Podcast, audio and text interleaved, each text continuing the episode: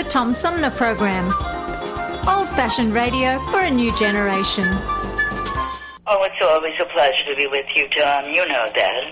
Yay, Tom! I love it in Flint! You're very astute, Tom. Tom, easy question. I'll debate Andy Dillon on your show. Well, uh, that's a very good question. Uh, hello, darling. This is Elvira, Mistress of the Dark, with Tom Sumner. I'm all right, Tom. How are you? Hey, lucky day, Mr. Sumner. Ciao, Tom. How are you today? That's a good question. Hi, this is actor, comedian Joe Napodi, and you're listening to the Tom Snyder, uh, Tom Smothers. Uh, I mean, I'm sorry, what's his name? Oh, Sumner. The Tom Sumner Program. Good morning, Tom. How you doing? Hey, at least I got the Tom part right. The Tom Sumner Program. Old fashioned radio for a new generation. This is Mayor Sheldon Neely, and you're listening to the Tom Sumner Show.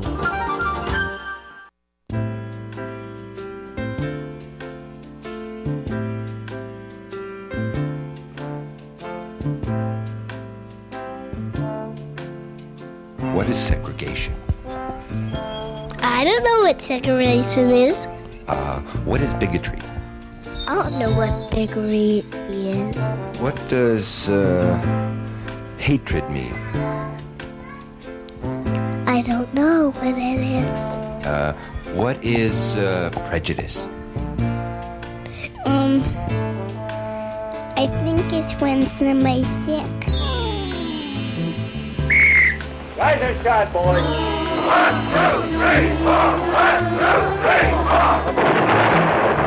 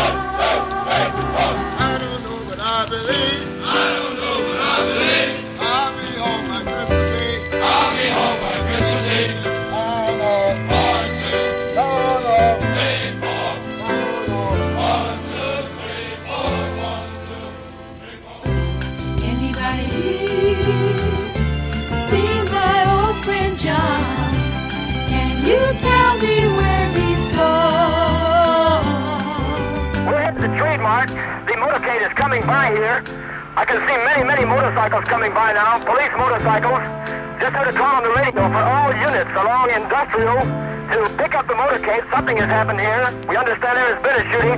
The presidential car coming up now. We know it's the presidential car. You can see Mrs. Kennedy's pink suit. There's a Secret Service man, spread eagle, over the top of the car. We understand Governor and Mrs. Connolly are in the car with President and Mrs. Kennedy. We can't see who has been hit, if anybody's been hit, but apparently something is wrong here. Something is terribly wrong. I'm in behind the motorcade, trying to follow them. It looks as though they're going to Parkland Hospital.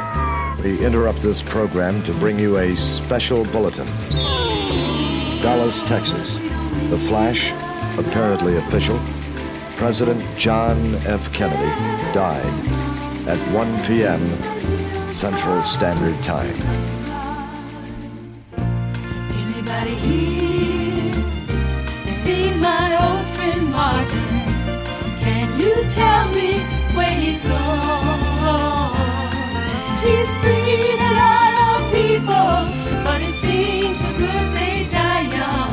Difficult days ahead, but it really doesn't matter with me now because I've been to the mountaintop. I don't mind. Like anybody, I would like to live. Tom Sumner Program.com. The Tom Sumner Program.com. From the Tom Sumner Show.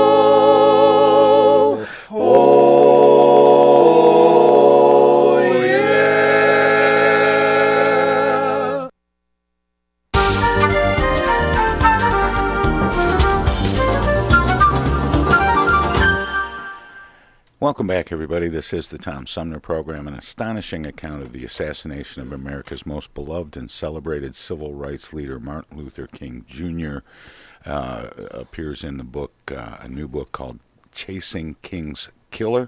the author of that book is an award-winning author of several uh, bestsellers. Um, he joins me now by phone, James L. Swanson. James, welcome to the show. Thanks, Tom. Having me on. Um, let's see. I, now you have uh, written um, the 12-day chase for Lincoln's killer, chasing Lincoln's killer. Um, the president has been shot. Uh, James, one might think now with this new book, Chasing King's Killer, that you have a uh, morbid fascination with assassination. You're not the first person to have said that to me. I, I would imagine. let me explain. Please do. I, I'm I'm I've always been fascinated by moments of instantaneous change in American history. And so this book, Chasing King's Killer, is really the climax of a trilogy I've written about the deaths of Abraham Lincoln, John Kennedy, and Martin Luther King. Abraham, and Martin, so and John. Three great American heroes, and and the deaths of all of them uh, caused such a change in American history. So that's really the focus of my interest. In in doing these books, um, and and with this new one in particular, is there did, did you come across new information, or is it a, uh, a, a more complete telling of the story? Well, uh, both. I try to write my books like crime thrillers. They're nonfiction, so they're all true. But I want the reader to feel like they're reading a thrilling, suspenseful novel about the events. So partly my books are, are in the telling of the tale, the way I pace it, the way I have a ticking clock narrative. But I've also discovered new things. And in fact, uh, in researching this Martin Luther King book, I discovered a hitherto unknown and secret J. Edgar Hoover letter. Really? And I found it in a book uh, that was written by Hoover, and it was autographed to William Sullivan, who was the head of domestic intelligence of the FBI. And the context was it had been announced that King was going to receive the Nobel Peace Prize. And Hoover gave a press conference during which he called Martin Luther King the most notorious liar in America. And Hoover got some criticism, a lot of letters and phone calls. I would think. yes.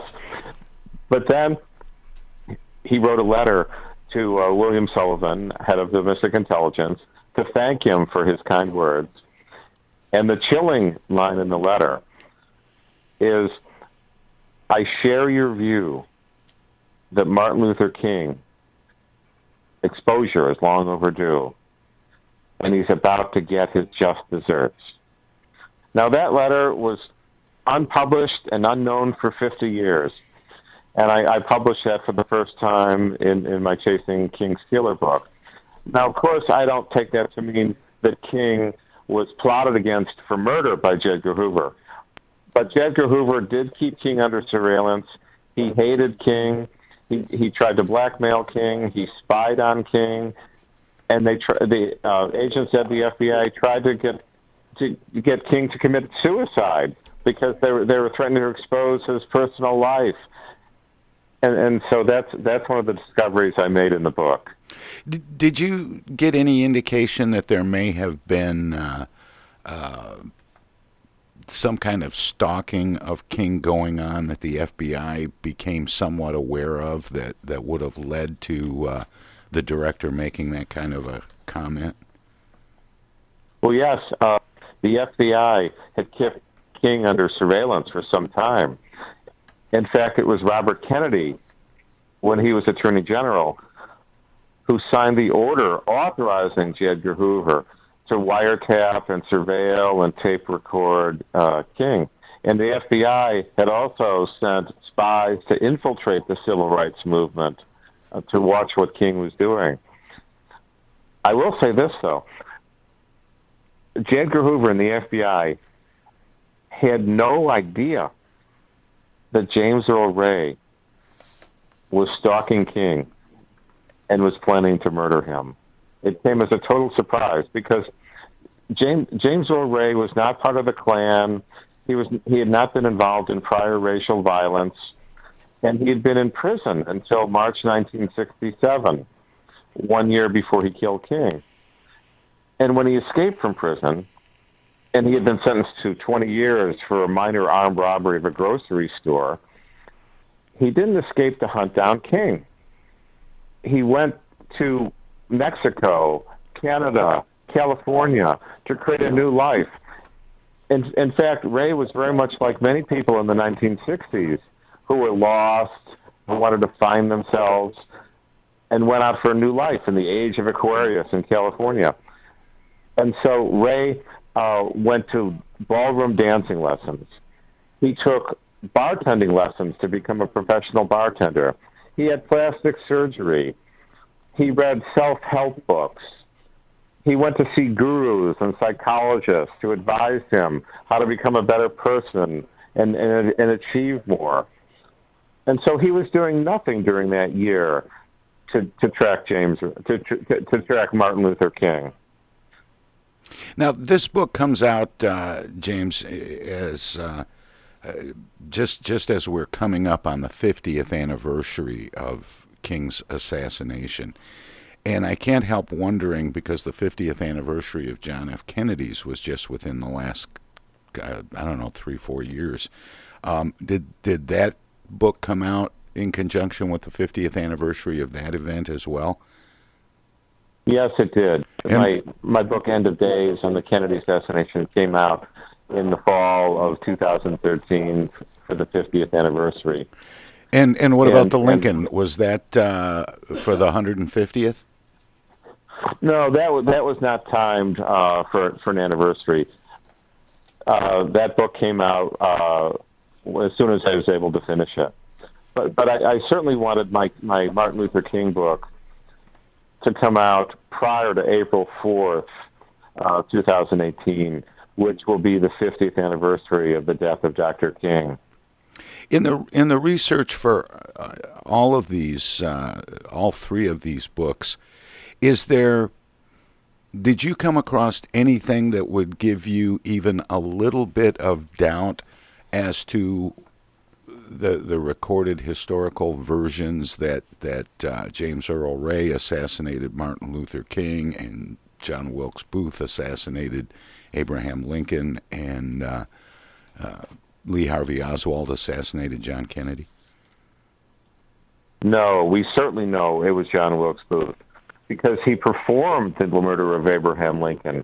After he shot Lincoln, he jumped to the stage and he didn't disguise himself. He didn't shave off his mustache. He didn't conceal his face. He raised the bloody dagger in the air that he used to stab Major Rathbone in the box after he shot Lincoln, and he cried out, "The South is avenged, Sic semper tyrannis." What he was really saying it is, "I, John Wilkes Booth, who has slain the tyrant." And of course, it was Booth who was shot and killed in the burning bar in Virginia 12 days later. And with respect to James Ray, the evidence is absolutely overwhelming. Uh, significant physical evidence and eyewitness evidence that it was James Ray who drove across the country in that Mustang, who stayed at motels stalking Dr. King for three weeks, who bought that rifle, who walked into the bathroom of that boarding house and aimed that rifle at Dr. King, and then who escaped. He left behind, physical evidence, fingerprint evidence, other evidence, and so we do know it was James Earl Ray. And of course, people have raised questions of conspiracy because it's our nature to want to believe conspiracy theorists. We can't believe that one man alone, let alone a loser like like James Ray, could kill a great man like Martin Luther King and change history. But there is no evidence but this. There's a possibility that one or two of James Ray's brothers helped him in his plot and helped him escape. But but beyond that, uh, there is no evidence. I think one one origin of these conspiracies is is is the FBI's uh, uh, harassment of King has made some people believe that they were behind the plot. But but there's no evidence of that. fascinating. I, um, I, I wish we had more time because this is a fascinating subject. Uh, but we are just about out of time, and I always give uh, our uh, our guests an opportunity to share with uh, the listeners um, some information where they can find out more about what we've been talking about. Do you have a website, James? Well, uh, the best way to reach me or find out things is is uh, my my Twitter account, which is uh, just Twitter at James L Swanson, and I'm very active engaging readers. And and if people want to ask me questions, I, I always respond.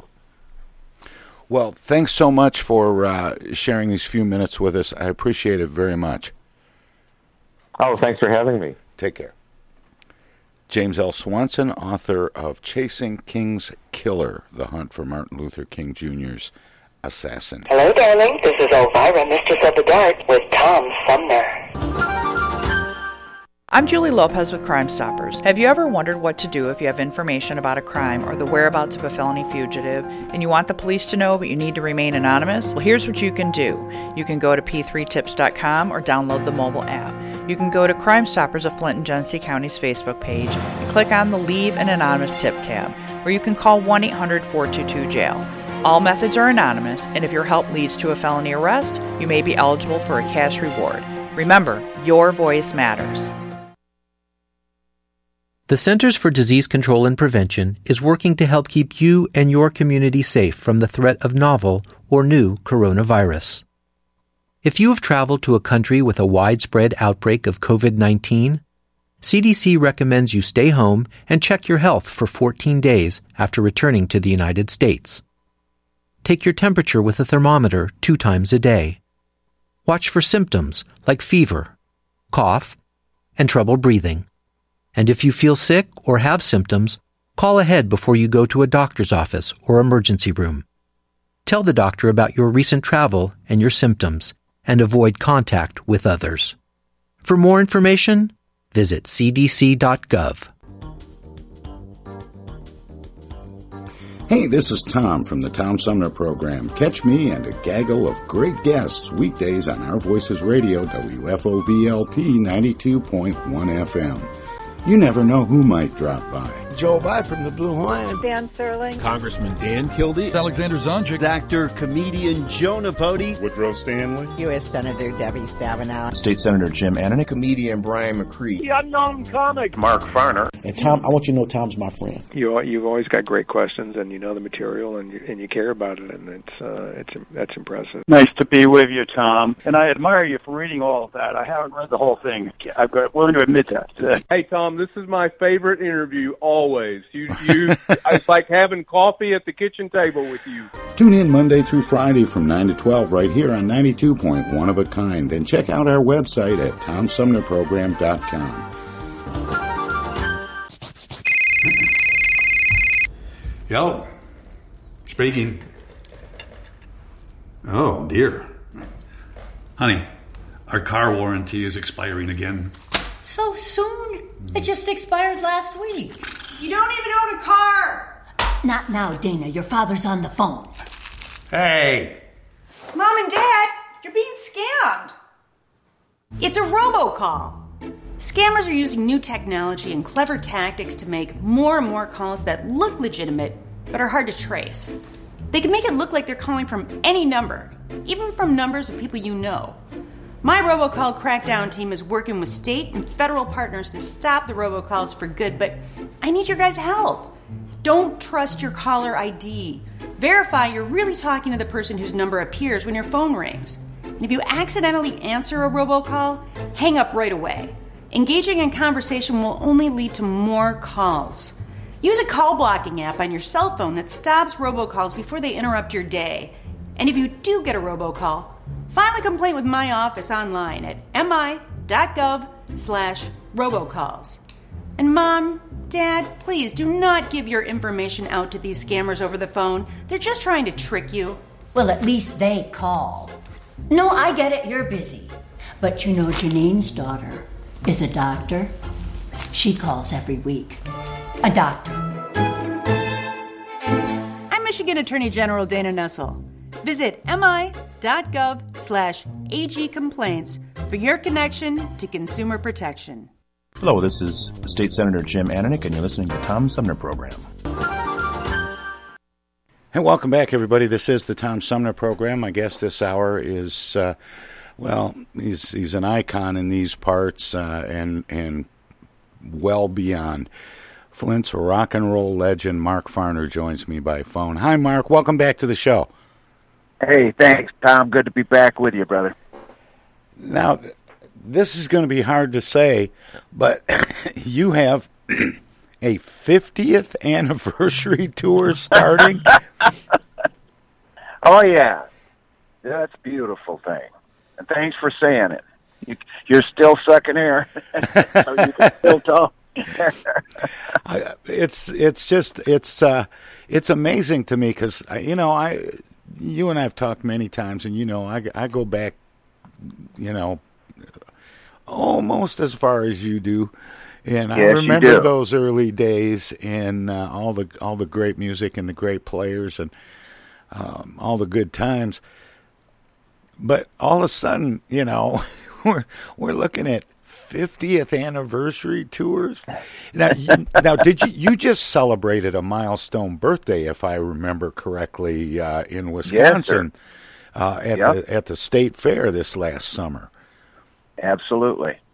Yep, 70 years. Wow. And you still look and sound great, my friend. I appreciate that, brother. I appreciate the encouragement. And so how far into that set on your on your 70th birthday at the state fair in Wisconsin did it occur to you you were going to be doing a 50th anniversary tour? oh, it never. you were playing. I man, gotta be truthful. I, if this feels this good, we got it. We got to take it out on the road. yeah. No, when did when did you come up with the idea? What what made you decide? Uh, was it just the the realization that there was a, a 50th anniversary sitting there? Yeah, absolutely. That's what it was. And the, um, my wife, she's my better three quarters. You know, she keeps track of this stuff for me. always bringing things to my attention because Lord knows us creative types. Uh, we drive by a piece of gum wrapper that's shining in the ditch, and we're we're off on that. You know. Look, it's shiny. That's right. now I'm. I, I, was thinking of stuff. I, I knew we were going to be talking because I knew you had this big announcement coming out about uh, about this tour, and we'll we'll talk a little about the tour and where you're going to be going. But I want to talk gear for a minute because gear has yeah. changed. You know, back in the day, yeah. you used to stand in front of a wall of stuff. In fact, didn't you didn't you play a lot of West gear at one point? Oh yes, yes, we had tons of West amps on the stage, and that's we wanted you know the wall for Mel and the wall for Mark, and and you know to go up and turn everything to ten, and just open everything up so it's breathing nice, and then hit it. But uh, back in the day, my uh, association with Jim Thacker, who built uh, custom audio electronics boards, and he's the founder of Little Lights. Yeah. He's an electronic uh, genius. I said, Jim, could you make my volume pedal? Because I, I don't have a volume control on my guitars. They're just wide open, and I use a volume pedal on the floor. I said, Jim, can you make it so that I I've still got clarity, and as I'm going down, pushing down the pedal, it starts to introduce some grunge about halfway down, and then when it's full out, it's balls to the wall, and it's uh, Jimi Hendrix sound. he says, "Let me work on that," and he came up with this pedal that I I used back in the day, and uh, what a what a great pedal for the time, and you know with that rig. But but now, um, as you've brought this uh, to our attention, I'm using a Fender Deluxe for my high end, and a, an extension speaker, a 15 inch ex- extension speaker in a single cabinet for my low end. I split my amp up lows and highs. Uh, and then I'm using stomp boxes. I mean, and, and they're good. old, you know, true bypass. Yeah. stomp boxes. Cool. And Yeah. and and what about what about guitars? Every guitar player I know has a showroom. if you got one, if you, uh, have you got one of those? Do you have a whole bunch of guitars, or do you just have a couple that you're fond of? Uh, I don't have a bunch. I only have just a handful of guitars, but I have great memories of being able to bless people and give uh, guitars to people that wouldn't have had uh, opportunity, you know. Yeah. And that makes me feel good. I've always been a giver, and just just the the art of giving keeps a person happy. Are are you fussy about the guitar you play, like like some instrumentalists are? Yes, I um, I take it from my guitar tech, Jage, who has been out with everyone. I'm talking from Frank Sinatra uh, to Michael Jackson, Melissa Etheridge. Uh, you know, uh, Yeah. th- he has been out with. Uh, I met him with Ringo Starr in '95, and he's been with me ever since because I just love this guy. And when he hands me my guitar, he also hands me a hand towel to wipe that neck off because he knows his grody hands have been fondling it, you know. So I and and I if that thing's not slick, that's just one thing now at my age that just bothers the hell out of me. It can't have any smudges. It's got to be smooth and slick. Then I'm happy. And and what kind of guitar do you play? I'm playing a Parker Fly that they uh, manufactured for me back, you know, in, in the 90s when they were still uh, good instruments. In fact, in the 10 years that Parker was in business out of Cambridge, Massachusetts, they put out over 30,000 good instruments. So there's still a bunch of them out there, but the ones from U.S. music don't hold a candle to the original Parkers. Yeah.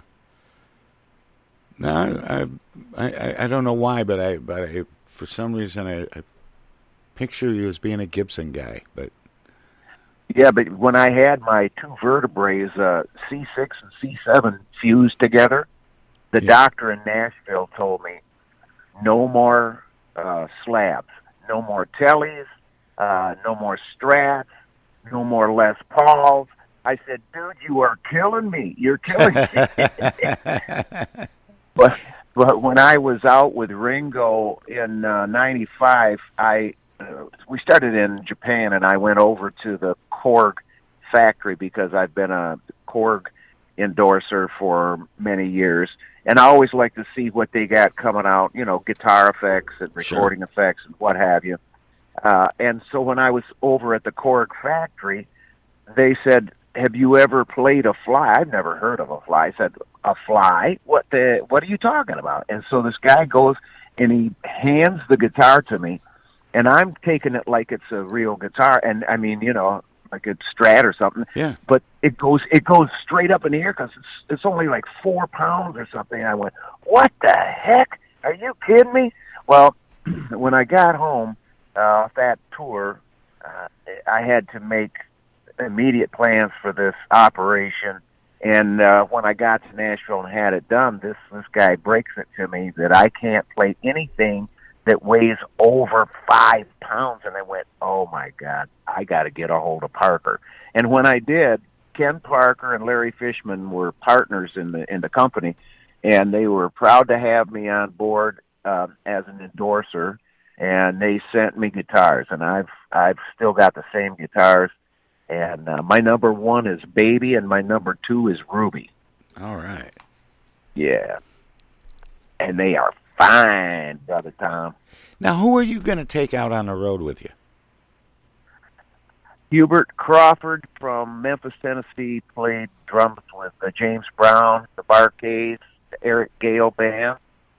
Uh, I, I've got uh, Bernie Palo from Detroit. He, uh, I met him. He was playing keyboards with uh, Alto Reed, and we Yeah. did some shows with Dave Mason, uh, Rick Derringer, and Felix Cavaliere, and myself um, with the Alto's band backing us up, and we thought, man, these guys are pretty good. So when uh, when it came time to get a keyboard player for this uh, Mark Farner's American Band run, I uh, I hit Bernie up, and he says, "Yeah, man, I'll do that." So we got Bernie out of Detroit, and we've got uh, Lawrence Buckner on bass guitar out of Jacksonville, Florida, who's been with me for since 1985. Been with me a while. And and you'll do the the thing four piece. Yes. Cool. Four piece, and I I double off, and uh, you know I play keyboards on Foot Stomping and the Mean Mistreater and what have you. But um, spend most of my time on my guitar and some on my harmonica, and some on the timbales. We do some little drum solo thing in there. Uh, we change it up. We have a couple other different drummers because um, sometimes Hubert can't make it, and we have to use like uh, Sandy Gennaro, who dr- was a drummer for Joan Jett and the Blackhearts Yeah. and then we use uh, Steve Murphy, who drummed on the Happy Together and the Hippie Fest and the Walk Down Abbey Road, all those festivals uh, that came out of New York City. And he's a, a ace drummer and a good singer, and loves what we're doing. So we'll have some really good musicians on the stage. And you're going to be doing a lot of the the good old foot stomping music, aren't you? Oh yes, that's my main. I mean, that's that's the meat. When you come to see my show, I wrote ninety some percent of the Grand Funk catalog, so uh, there you're going to get at least ninety percent of my show is going to be that music. And uh, and of course you're you're performing as uh, Mark Farner's American Band, and uh, now the 50th anniversary is your 50th anniversary. This is Mark Farner's 50th anniversary, right? That's right. That's exactly right. And so you've been doing this for 50 years. I suspect maybe even just a tad longer because you didn't, you know, you didn't just all of a sudden step up and start playing. That's right. I started playing when I was 15. My mother got me six lessons and rented a Kay acoustic guitar uh, from Marshall Music downtown Flint. Oh, yeah. and yeah, and I had three lessons, and the guitar teacher called my mother and said he couldn't teach me anymore because he had a hunting accident. It was uh, ringneck pheasant season, and he had uh, was climbing a fence and touched the gun off and shot himself in the foot. So uh, he said I'd have to go to watch some of these other guys in the high school. There was a band that I used to go and hang out and just watch them make chords, and you know.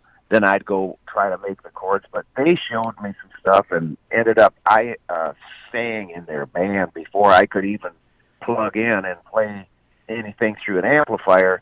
My cord went back to the amp, but it just kind of went through the handle and over the back. it didn't get plugged in, but the red, the red light was on. Uh, but then I finally got good enough to plug it in and, and play and sing at the same time. Yeah, you played um, with uh, Terry Knight and the Pack, but also Yeah. the Bossmen. Yes. I played rhythm guitar with uh, Dick Wagner, and the Bossmen, and I played bass guitar in Terry Knight and the Pack. I didn't realize. I, I knew that you had played with Terry Knight. Every, everybody knows that, but I didn't realize that you had been a member of the Bossmen. I remember uh, Dick Wagner having that band before the Frost. Uh huh. But uh, I didn't realize that you were a member of that band. That's cool. Yeah, I was with him for about a year and a half. I, I think I probably have a track from that band, a couple, I think, somewhere. That's awesome. Um, so then, uh, GFR, Grand Funk Railroad, formed in 1969, and Mm-hmm.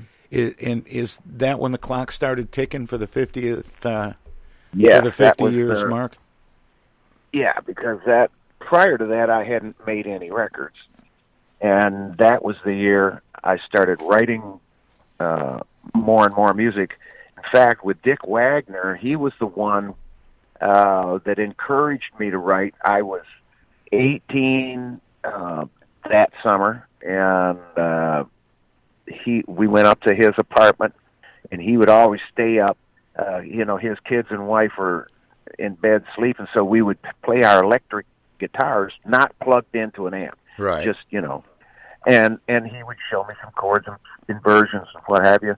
And I asked him, "Hey, what? How do you do this, man? What is it in you that comes up with all these songs, man? You have written song after song after song."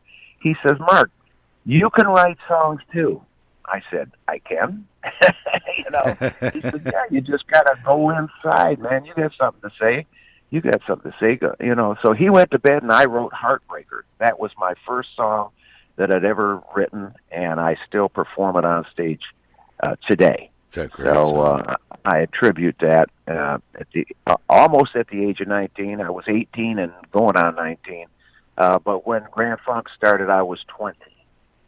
Now, So- I I didn't, you know, I guess I didn't realize, and you had told me that before that Dick Wagner was a big influence on you with regard to to uh, songwriting in particular, and encouraged you. Yeah. But I didn't realize that you had actually uh, played with him. I, I I guess I just didn't make the connection. Thanks for for clearing that up for me. Um, Right on. So then, after after that, what what were the things that you started looking for for things to write about? Well, whatever came to my heart, I wrote about it. And when Don and I decided decided to form a three piece band, we uh, started looking around and and uh, investigating for a uh, bass player. You know, who can do this? And we went up to Delta Promotions in Bay City, where we were going to give these guys a piece of our mind because we had just got back from uh, being stranded in Cape Cod for two two weeks out there in the winter's uh, worst snowstorm in a hundred years. Oh man, And so, and two of the guys were married in the band, and by the time we got back to Flint, um, two of the wives were threatening divorce, and and the band had to break up, and that's how we uh, initiated, uh, you know, the three piece band. I said, why don't we just go three piece, and whoever we get to play bass, they can't be married.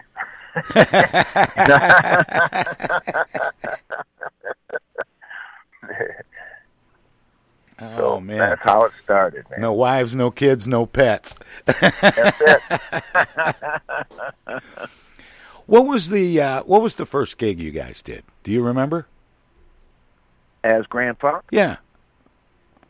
Um, actually, the Hamburg County Fair in Buffalo, New York, and the second gig was Atlantic Pop or Atlanta Pop Festival in 1969, um, and it was 110 degrees in the shade Oh, when we man. hit the stage. Yeah, but they loved us kids from Flint. How did you how did you get those gigs? I mean, you know, when you have a band breakup and and you know you're just you're sitting around talking, saying let's let's find a bass player, let's do this. You know, how how do you how do you go about that next step, getting the the a place to play lined up? Well, Brewer had stayed in touch with Terry Knight, who was at that time living in New York City, and had a bunch of uh, music business connections and record company connections and what have you. Said that he would manage the band, and uh, so he, his attorneys in New York City were doing the legal work for the Atlanta Pop Festival, and they Ah. worked it out where they took uh, less of the fee to get us on stage and open that festival, and we played for free. And uh, and but once we got on the stage, uh, the the people loved us. I mean, and and we didn't realize until we were up on the stage and had the vantage point of looking out at the whole crowd, just how many people were there. And I'm going to tell you something, man. 180,000 people, that's a lot of folks. It is you a lot look of out folks. and it's just nothing but people everywhere. As far as you can see to the horizon, that's a lot of people. How'd you get around in those early days? we, you go? We went down there in a van. My uh, our buddy, you know, he had a, a van, and you, you know, remember who Jeep Holland is? He was a promoter out of uh, Ann Arbor. He did Okay. a lot of festivals. He managed the Rationals and some other bands. Um, but it was uh, Jeep Holland's van, and we rented a U-Haul trailer to haul our equipment in, and we went down. Yeah, man, went down to Atlanta, Georgia, and this was before I-75 was finished. And I just, I was riding shotgun, and I just happened to wake up, and it's like just breaking daylight. And I look up, and the sign says I-75, and the arrow's pointing to the right, and and the driver's going uh, right through there. And I said, "Hey, man, I-75 is this way," and he jerks the wheel, dude, and flips Oh, that trailer no. over. Down in the ditch it goes, and we, we pulled all the equipment out of it, and then righted the trailer, pulled it back out of there, loaded all the equipment back into it. After we discovered that some of the chassis of the amplifiers were missing the transformers, Oh man. they were oh man they came off and the wires broke uh, and our roadies god bless them they soldered those wires back together at atlanta behind stage just so we could make the gig. And uh man i'm telling you it was we were supposed to play that gig. There wasn't hell or high water going to keep us out of there do you, do you miss those days the the the uncertainty the not knowing if you're going to make the gig or Yeah, yeah, because it, it brings an excitement with it that uh, it's real because it's brought on by the situation. But then when you float through it and some magic happens and you you get the other side and everybody's going, "Oh man, that was great!" You know, yeah, it's it's it's definitely a, a great business to be in. did you ever think about doing anything else Nah, I'm farming, you know, because I I love Yeah. farming. I love the land, and I love the exercise, the, the physical activities, uh, you know. But but nothing else. Uh, I, I like being a musician. I like the freedom uh, that I have, and and uh, the ability to get in touch with something that's deep inside me and bring it out into a song.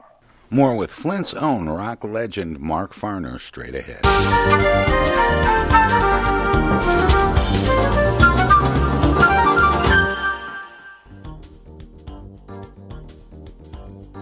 Hey, this is Tom from the Tom Sumner Program. Catch me and a gaggle of great guests weekdays on Our Voices Radio, WFOVLP 92.1 FM. You never know who might drop by. Joe By from the Blue Hawaiian. Dan Sterling. Congressman Dan Kildee. Alexander Zonjic. Actor, comedian Jonah Pody. Woodrow Stanley. U.S. Senator Debbie Stabenow. State Senator Jim Ananich. Comedian Brian McCree. The unknown comic. Mark Farner. And Tom, I want you to know Tom's my friend. You, you've always got great questions, and you know the material, and you, and you care about it, and it's uh, it's that's impressive. Nice to be with you, Tom. And I admire you for reading all of that. I haven't read the whole thing. I've got willing to admit that. Hey Tom, this is my favorite interview always. You you it's like having coffee at the kitchen table with you. Tune in Monday through Friday from 9 to 12 right here on 92.1 of a kind and check out our website at tomsumnerprogram.com.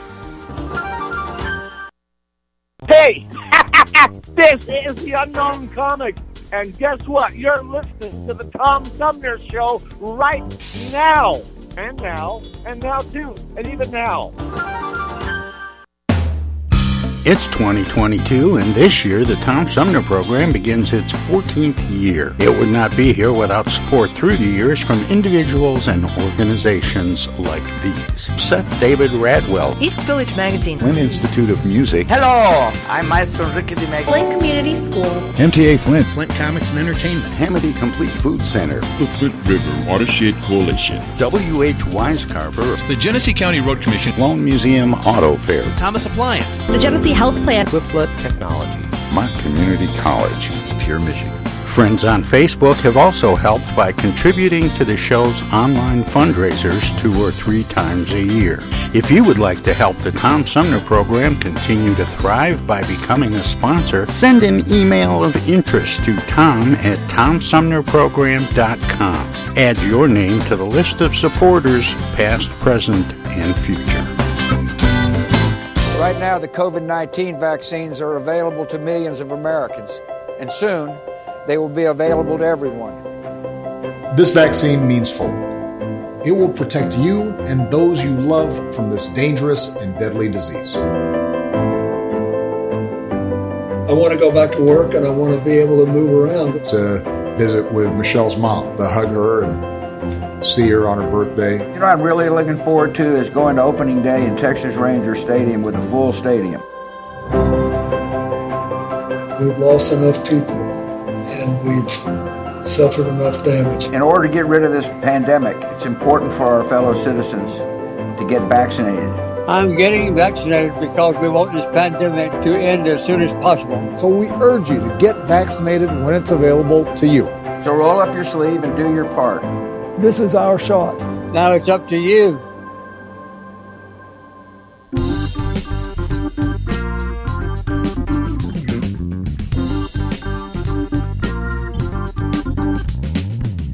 Start your weekend early with the Tom Sumner program every Friday live at 11. We turn the spotlight on the world of arts and entertainment featuring artists from music, TV, and the movies. Catch everything from the rich local talent pool in and around Flint and Genesee County to up and coming stars of stage and screen, plus legends from New York and Hollywood. Hi, this is Greg Nagy. Hey, this is Harper. Hi, this is Joe By from the Blue Hawaiians. Hi, this is Alexander Zonjic. Hi, this is Mark Farner. This is Maurice Davis. Hi, this is Rochelle Ray. Hi there, folks. This is Sweet Willie T. Hey, this is Steve from the Nashville office. I'm Gwen Pennyman Hemphill.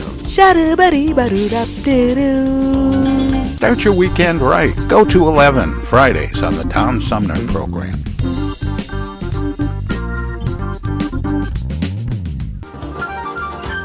Ellen Sherman, Cleveland housewife and mother. Hi, I'm a nuclear physicist and commissioner of consumer affairs. In my spare time, I do needlepoint, read, sculpt, take riding lessons, and brush up on my knowledge of current events. Thursday's my day at the daycare center, and then there's my work with the deaf. But I still have time left over to do all my own baking and practice my backhand, even though I'm on call 24 hours a day as a legal aid. How does Ellen Sherman do it all? She's smart. She takes speed, the tiny blue diet pill you don't have to be overweight to need. And then I collect these paper bags, and I have them right here, all folded and everything, in case anyone needs a paper bag. I have Yes, one. speed. Because I fold them neatly, you know. I don't fold them just any old way. I Why not ask your family doctor for a prescription today? And when that runs out, you can ask your neighbor's doctor, and your mother's doctor, and your college roommate's doctor, and your best friend from high school's doctor, and your babysitter. Oh, I get the uneasy feeling Rod Serling is behind one of those doors. Rod Serling. Rod Serling. What's this, the Twilight Zone? Where is everybody? I would have been headed for the Twilight Zone. Twilight Zone. If I go any lower, I'll be in the Twilight Zone. All right. Oh, but Jethro's right at home in the Twilight Zone. I'm in the Twilight Zone. Now, having made this little jaunt into the Twilight Zone, I got a feeling something strange is about to happen. In the Twilight Zone. Hi, this is Ann Serling, and you're listening to the Tom Sumner Program. More with Flint's own rock legend Mark Farner straight ahead. Now, did did I read someplace that you had recorded something just recently? Yes. Yep. We got. Uh, there's going to be five new tunes, uh, never be, before heard tunes on uh, on a CD that is going to accompany a DVD release of my show, my live show in Santiago, Chile, and uh, it's called "From Chile uh, with Love." Mark Farner from Chile with Love, but the the CD that is uh, going to accompany the live uh, DVD has the new songs on it, and oh, cool! Uh, from the people I played it for, you know, they really en- enjoy it, and uh, you know, they know it's me. It's like, oh yeah, I can tell you wrote that. I can tell that you sing it. And and now will that be like sort of a, 50th anniversary package? Yep. Cool. That's what it is. Yep. Cool. Now, some of the places you're going to be, you're going to be in uh, Brazil, Chile, Peru, but uh, also the good the good old USA. You're going to be in Colorado Springs, Pasadena, California, and yes. Flint, Michigan. Flint, Michigan. That's right. Now I read and, someplace you were going to kick the tour off, but it looks like you've got some shows uh, up ahead of your date in uh, Flint. Yes, we we have a I don't know uh, because I don't I never keep track of the schedule. I I leave that information to my wife. I got to leave my mind open uh, for creation. So she remembers all that stuff and keeps me on task. And uh, God bless her, she's my better three quarters. But you did a uh, did an announcement this week at the um, uh, from the Capitol Theater about the uh, yeah. about you announced the 50th anniversary tour, and yes. you're going to be back during the tour to play at the Capitol. You've also got a show coming up in uh, Detroit. You're going to be rocking the river. It looks like yeah, riverfront. Yep. Um, and uh, now you're doing some acoustic and, and unplugged performances. How is how is yeah, that for you? It's good. It's uh, it's just my bass player and another guitar player that I take out of Windsor, Ontario, Dusty D'Annunzio, who's been over playing for years his acoustic gig, and he plays about every night, and he's really good. And and uh, I met him when we were doing um, the Border City Music Film Festival there, and and I asked him. I said, "Hey, dude." Um, I've been asked to do some acoustic shows, and I said, and I see that uh, you're very versed on the acoustic. Would you be opposed to accompanying me? He said, man, let's do it. So it works good, and uh, he's he's younger by probably twenty years, but he's he's a a good personality. He's, he's a trustworthy guy, and uh, you know he brings it with. He's a great player and uh, and a humble guy. So he fits right in with us.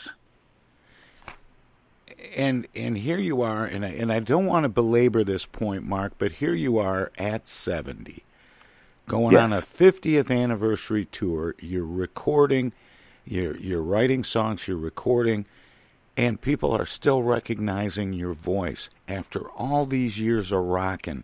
How do you take, how do you keep your pipes, man? Uh, I I just you know my wife is very health conscious and uh, makes sure that I don't get um, too much inflammation going in my body because uh, inflammation is a singer's worst enemy. Um, so I, I I eat a healthy uh, you know meals every day of and a healthy selection of food and, and a lot of live food and I take uh, Wobenzym, which is an anti-inflammatory enzyme. Yeah. It's a sy- systemic enzyme uh, made in Germany, but uh, I take that every day for my voice. And um, and Shilajit, which is another, uh, you know, it's a like a, a health food thing. It's a superfood. It, it's actually a resin that comes out of the mountains of the Himalayas in the Altai. Um, in the high ranges up above 12,000 feet and um, I've been doing that for the last year. But I've noticed a, a really good improvement with it. The energy level's really high, and uh, it's not like drinking a cup of coffee, uh, which you know caffeine prematurely releases the energy you have stored within your cells. So once it's spent, it's spent. But uh, the energy you get from this Shilajit, spelt S H I L A J I T, that is uh, it's real energy. It's it's added to what you got going on, and it will uh, if you take it every day, it'll uh, help detox you. And man, it's really good. I, I recommend it to anybody over twelve. all right. Well, it sounds like uh, all that clean, healthy living you've done all these years has paid off. yep, yep. and and marrying a, a girl that's 13 years younger than me didn't hurt either. Well, there you go. Um, so you're going to be uh, heading out on the road now. Will you be on the road full time, or you go out a little bit, come back a little bit? How does that? Yeah, work? we do. We'll well, we'll do the South American run. That's uh, 15 days out, and you know we'll um, the the one offs. We just go out like I did a date in California uh, not too long ago. Just went out for one day and came back. I mean, we've done those, but it's better for me to go out and do you know, three or four shows and then come home. Yeah. Well, that Yeah. makes that makes sense. Well, it is yeah, uh, it is is really exciting to um, to acknowledge this and and that there are going to be lots of opportunities. Are you when you're out doing these gigs, Mark? Are, are you seeing a a lot of the same old faces that have been following you all these years, or are you seeing lots of new people? Oh, we're seeing lots of new people, lots of young people, and that's very encouraging. I mean, you know, when you, got people that come up to the autograph table and they go, "Yeah, my mom and dad turned me on to you guys." It's like, I love that. oh, that is so cool. Well, Yeah. Mark, um, you know, best of luck with the tour. Congratulations on 50 Thanks, years brother. Of uh, still doing it, man. Still rocking. Right on. Thanks. I appreciate it, brother Tom. God bless you, man. All Knock right. 'em alive. All right. Take care. All right. Bye bye. That was uh, rock legend, the iconic Mark Farner, one of the founding members of Grand Funk Railroad. Of course, he's going on tour with Mark Farner's American Band. It's the 50th anniversary, marking his uh, long and uh, very successful career writing and performing. We'll have more of the Tom Sumner program straight ahead.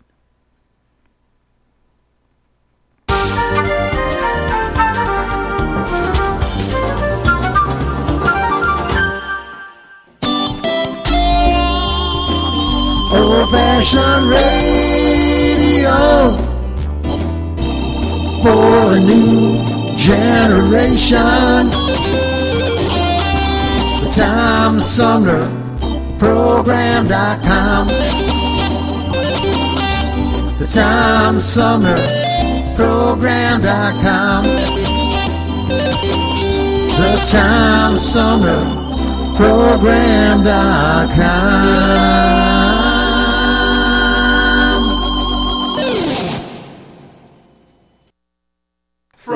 Tom Sumner Show. Oh, yeah.